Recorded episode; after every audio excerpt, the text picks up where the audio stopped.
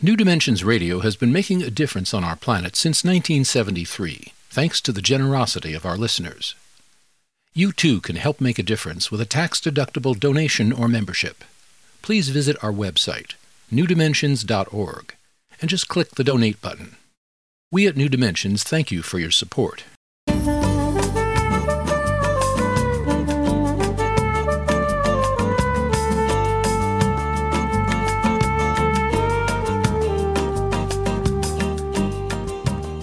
Hello, I'm Justine Willis-Toms. Welcome to the New Dimensions Cafe. Today I'm hosting Hersch Wilson, author of Firefighter Zen, A Field Guide to Thriving in Tough Times, and Dog Lessons, Learning the Important Stuff from Our Best Friends. I'm speaking with Hersch at his home by remote connection. Welcome, Hersch, to the New Dimensions Cafe. Thank you for having me, Justine. I'm really excited to be here. Oh, I'm excited to have you and talking about this question, dogs in our lives. Yeah, you point out that dogs fill our lives as well as fill our furniture with fur and unexplained messes, and they can destroy property. Yet it's reported that 65 million households share their dwellings with dogs. So you, as a dog-centric household, what is your insight as to why so many of us choose to invite dogs into our lives? I think at a deep level, we all want companionship and we want to be part of a small group, right? Whether call it a tribe, call it a clan, call it a family, call it a pack. That's our, from an evolutionary point of view, who we are. And dogs, because we've evolved, co-evolved for over 40,000 years with dogs, they are a natural part of that family. They bring so much. They bring love. They bring fun. They bring the need for freedom, for going on walks. They just add so much more than they take away. And I think once you've had a dog in your life, a life without a dog is just a poorer life. I hear what you're saying. They do add a lot. They add their enthusiasm for life, their ability to be here and now, right here in the moment. They greet us with exuberance, and they don't care if we've taken a bath or if our outfit matches or right. If we've had a bad day. They just love us. They're loyal, all of those things. And even with that, it is a big commitment to invite a dog into your family. It's not just an aside, oh, let's just get a dog for our family and then we'll put them in the backyard and forget about them. Exactly. I think the most important message of the book I just wrote, Dog Lessons, is that we cannot take dogs for granted. And I think we have to understand that they're sentient, loving beings. And that when you invite a dog into your house, it changes your life. And some of those changes are just because the dog's present. Some of the changes are because it's like when you love somebody, when you love a being, you have to make changes to your life. And I think, for example, how long can you leave a dog alone? You should never chain a dog. You should never leave a dog outside by his or herself. They should be allowed to be part of the family. And in our the way we have dogs is that we want them to be dogs. We don't want them to be robots. We don't want them to be toys or, appliances. They have the run of the house. They're on our couches, on our beds. They are laying at our feet all the time. We want to be with them. And I think, and this is just my obsessiveness showing, is that you have to be able to commit to that kind of lifestyle in order to raise and be a healthy guardian for a dog. I'm thinking of some of the objections that people will have. Dog smell. Okay. Dog shed. Okay. There's another. So right. People say, okay, well, if you can't commit to bathing your dog regularly and grooming it regularly, maybe you shouldn't have one. Exactly. Let's talk about some of the rewards. When you come home at the end of the day, you're greeted with enthusiastic, unconditional love. Who does not want that in their life, right? My dogs, when I'm working at my desk, they lay at my feet, right? They'll sleep at my feet. And if I get up and move to another room, they come with me. It's that companionship. I want to be with them, and they want to be with me. So that is the relationship of love. Call it whatever you want to call it, but I call it love. And who does not want more of that in your life? So I think then there's all the other things that dogs bring. They bring an alertness and awareness, a situational awareness that we don't have. So we always know if something's going on, whether there's a deer in the backyard or coyotes howling or the UPS guy coming up to our door. We always know what's going on. So that's just kind of an added benefit to having a dog. But mostly it's based on, I want to be with dogs. I love dogs. And my life would be a lot less fun. Clearly, it'd be a cleaner life. But you know, that's something that you know, when you have a lot of love in your life, life is messy. Life is gloppy. It's messy. That's the way life is. And the older you get, the more you realize that. So you kind of accept that as part of the what it means to have a dog. I know one of your precepts is stuff happens, so walk your dog. Right. So the benefits of walking our dog, let's highlight some of those, Hersch. Sure. I think the best part of a day for a dog, and for me, is our morning walk. And it is such a profound experience if we pay attention. So dogs are just so excited to go on a walk. And it can be the same walk we take every day because they're curious beings. They teach us curiosity. What is that smell? That flower wasn't there yesterday. Look at that rabbit running across the road. What are those birds saying? How many birds are there? What kind of birds are they? And it's just when you go into the natural world, you're enveloped with questions that you can't answer because we don't know a whole lot about the natural world sometimes. And dogs, by their curiosity, by their attentiveness, just teach us how to be in the natural world. We walk every morning, and it is every walk is a different walk. I've never seen a bored dog on a walk. They're always excited, curious, and attentive. When you say every walk is a different walk, you don't mean you're taking a different path. No. There's an old saying that you can't step into the same river twice because it's always changing, always moving. And that's the way the natural world is. Even though it's the same road, every morning is different. The light's different. The temperature's different. The animals you see are different.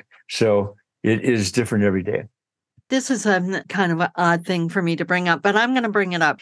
Let's talk about doggy doors. Okay. I love dog doors. Yeah. You learned about doggy doors after letting them in, letting them out, letting them in, and you figured that out. So what's the advantage of doggy doors and what must we watch for? Well, I think we compare a dog door to the iPhone, right? None of us knew that we needed an iPhone until we got one. And we go, oh my God, what an invention. Well, dog doors were that way to us. We're slow adapters. We're not like the new adapters. So we got a dog door and it changed our life. We have a big fenced yard. So now the dogs can go in, they can go out, they go in. I don't have to get up to let them out. They're not constantly barking to get out. They just go out and then they come back in. So that was great. We have a big fenced yard. And we don't have a lot of animals that would take advantage of a dog door, like raccoons or even a coyote. Or in Florida, this man got up in the middle of the night and he went to a shower and there was a 7-foot boa constrictor in his shower that had gotten in through the dog door. So we don't have those problems, right? So our dog door is perfect for us in New Mexico. Well, I'm thinking when I had a cat door, and we learned very quickly that raccoons figured that out very quickly. Right away. And they're very smart. What we did was that we put little pivots on them where we would close the door at night. We did not allow our cat to get out at night. Right. That's smart. And that worked for us. And boy, the raccoons really scratched and really worked at trying to get in anyway. But the one other disadvantage about it was once in a while, she would bring a mouse into the house. Mm. That was a little problematic. So we would just kind of help her watch and find the mouse and eventually catch it and let her naturally catch it, or we'd find a shoebox to cover it. Right. But one time we were watching television and she saw a mouse on the television and she got up and she went behind the television to find the mouse. It was so, that is so I had no interesting. Idea that her eyes could pick up. But that also reminds me that their whole perception of the world is very different from ours. So say something about that. Sure. Well, so a dog senses, although they can see not as well as us, they can see in dimmer light better than us. But their primary sense is smell. So a dog inhabits a world of smell. So when you walk out the door, and this is not a complaint, but it's a suggestion. When you walk out a door with a dog going to walk, and they stop to smell something, and we pull them away, right? That's as if we were in a movie and the most dramatic scene was coming out of the movie, if we put a bag over our head, right? Because our primary sense is sight, and a dog's primary sense is smell. So what you want to on a walk, it seems to me, is that we want our dogs to be able to smell everything they want to smell, because that's how they enjoy the walk. And I think it's always understanding that our perception, not only as a species, but as individuals, is different for everyone. Dogs perceive the world differently than we do. Cats perceive the world differently than we do. And it's important for us to kind of understand that and allow them to inhabit the world that they inhabit. And give them permission, and not to anthropomorphize what a dog or a cat is seeing or experiencing.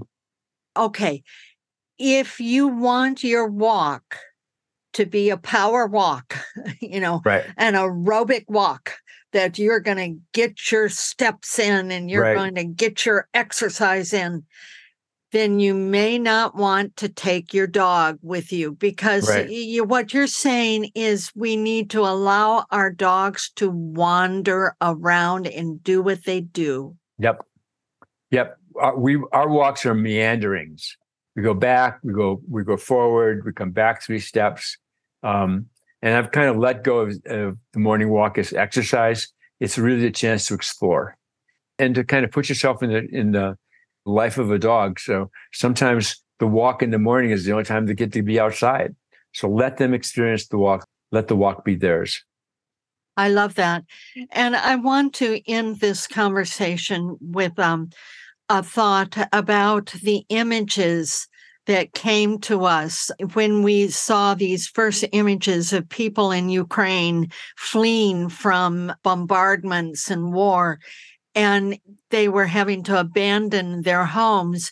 And so many of them were carrying their dogs and their cats and their companions. It was just so moving. What do you have to say about that? I think the historical perspective, as I talk about in the book, is that at the beginning of the Second World War in London, when people had such a vivid memory of the First World War, the message went out, if we go to war, send the children to the country, close the blinds, and kill the cat. So the idea was euthanize your animals, which was kind of an accepted idea. And then you flash forward to Ukraine, and people are running away from the Russian invasion, and they're taking their animals. And one of my most vivid memories is of a man with his family. This is a modern city. This is like us in New York or in San Francisco, a modern city, of having their family walking, carrying everything they could carry, and then having a little 6-month-old husky puppy on his shoulders, taking their animals with them. And I think that just shows what a significant shift we've gone through in understanding how important our pets are to us, that they are, as you have said, part of our family, and we're going to take care of them no matter what. That's so beautiful, beautiful. And may it be so. May we allow more of them to be part of our family and parents to rescue dogs and cats. Exactly. Yeah. So thank you so much, Hersch, for being with us today on the cafe. Thank you. I've been speaking with Hersch Wilson, author of Firefighter Zen, A Field Guide to Thriving in Tough Times, and his most recent book, Dog Lessons, Learning the Important Stuff from Our Best Friends. To find out more about his work and his blogs, go to his website, herschwilson.com, and he spells his first name Hersch, herschwilson.com. Or you can get there through the New Dimensions website, newdimensions.org, where you'll find over 1,800 programs in its archive. I'm Justine Willis-Toms. I want to thank you for joining us on the New Dimensions Cafe. I invite you, please do, join us again. You've been listening to the New Dimensions Cafe. This series of shorter interviews features many of the remarkable guests also featured on our internationally syndicated one-hour New Dimensions radio series. To access more than 1,000 hours of programs, to subscribe to our newsletters, or to become a member, please visit us at newdimensions.org.